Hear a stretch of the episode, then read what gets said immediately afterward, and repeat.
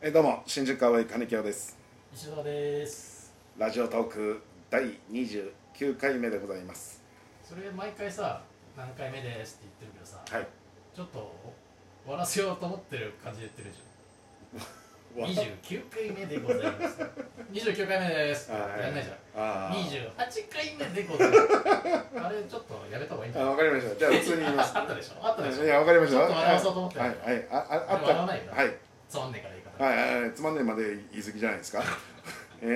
ー、わかりましたちょっとキャラ入れてたわかりましたじゃあじゃあ今ちょっとやり直しますはいちょっと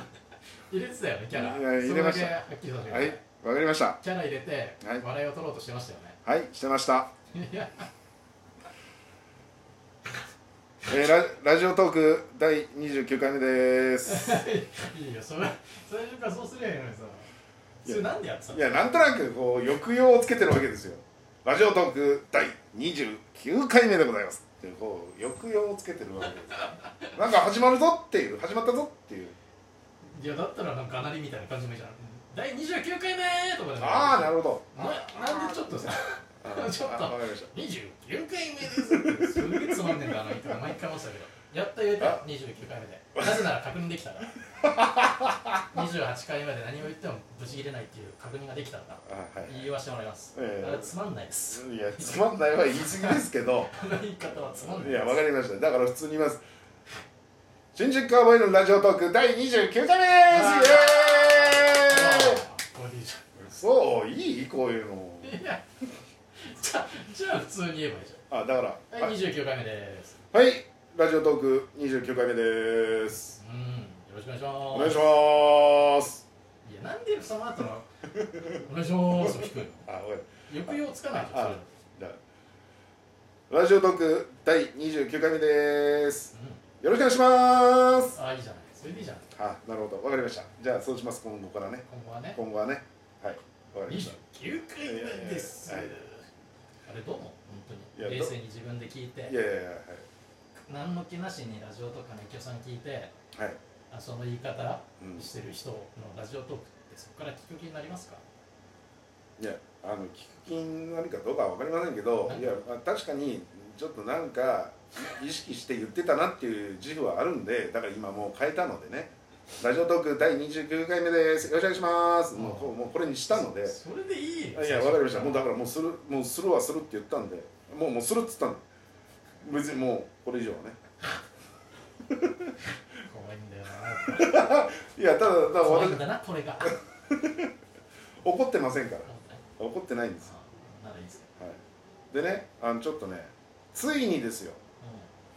あのーまあ聞いてる人いるのかどうかって毎回言ってるじゃないですかんはいでこの人いますよあの人いますよ質問来てますよお便り来てますよっつってね、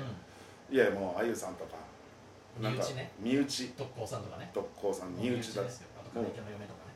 まあうちの嫁は本当に身内ですけど、まあまあかろうじてねあゆさんとか特攻さんも身こっ内ちが認識できる人ね認識できる人しか聞いてないっていうねしか聞いてない身内しかそて聞いてない今後今後もそうだしそうだし、でしょついに全く石田さんの知らない人からお便り来ましたうん、本当に本当ですこれはうついに来ましたちょんっついとに来たははいちょっとこれ読ませてもらいますねいはいえー、読んでくださいえ読んでくださいねーちょっと待ってくださいね一生待ってるよこのまま10分経てばいいいやちょっと待ってくださいね待つけど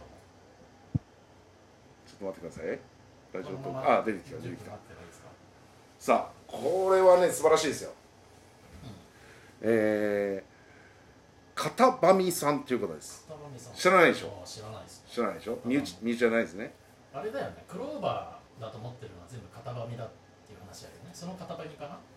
あなるほどそういうこ分かってる何の話とん何の話何型紙ってそれだよね片場美って何型は紙ってあのなんだよねあのクローバークローバーっぽいやつだよね型紙ってあはあみんなこれ四つ葉のクローバーだとかって言ってるやつ型紙だったっていう説なんだよああなるほど分かってないでしょ何もええでもまあそういう名前なんじゃないのその型紙かなうんあああのまあまあ全く分かってないよいね やまあ分かってないけど片まみっていう人ですからいやでも知らないでしょ片まみっていう人は花の型紙は知ってるよ花の方のねうんうんクローバーっぽいやつ、うん、ぽいやつだからまあまあそそれを自分の名前にしてんじゃないですかっていうことなのかなララジオネームみたいな感型紙の妖精ってことはないじ妖精ではないですあ妖精だったらよ片まみの妖精ですって書いてあるはずなんであ書いてない書いてないんで妖精ではないです、はい、クローバーではいやもうそこいいんですよ別に 別にそこじゃないですから僕言いたいのああそうはいそ、うおです便りだからし知らない方から来てますお便り来てですねえーラジオトーク毎日聞いています暇なのかいやそらまたよいやそんなない毎日聞いてるや毎日ってそれはちょっと休憩時間とか寝る前とか働いてないのかいやそんな12分ぐらいだから別に聞けるでしょ、な毎日聞いてるんうだん毎日聞いています新宿アボイのを聞いてるってことそういうことです他の人のを聞いてるいや他の人も聞いてるのをわざわざ私の 私らにお便りとしてはそれはラジオトーク本体に言ってください 私らに言われてもしょうがないんで、えーラジオトーク毎日聞いていますありがたい僕は沖縄県に住んでる24歳男ですおー24歳男沖縄県はいうん沖縄ですよ沖縄県ふとしたきっかけでこの番組のことを知り新宿カウボーイさんのことが大好きになりましたい変わってるねやすごいふでとしすたよきっかけっていうのはちょっと気になるまあ何きっかけかは分かんないですけど俺はもう金清が手が回ってる可能性ある知らないふりして送ってくれよって金清そういうことやるからいやなんでこんなお沖沖縄に住んでる人にわざわざ言わないんですよ私いやだからその巡り巡ってそうなったんじゃないいやいや違います違いふまとすした瞬間全然全く関係ない方です、はい、私も関係ないですから全然はいそして僕は金清さんと同じ北海道旭川市出身ですうんうわすごいじゃん思わぬ偶然に感動しましたおーあれだねだから旭川から沖縄っていうことははい金清あれだね一回沖縄で働いてた飲み屋の女の子を引っこ抜いてはい東京で同棲してた、はいそれなんかそういうパターンなんだよね 多分ん地元のはい同じその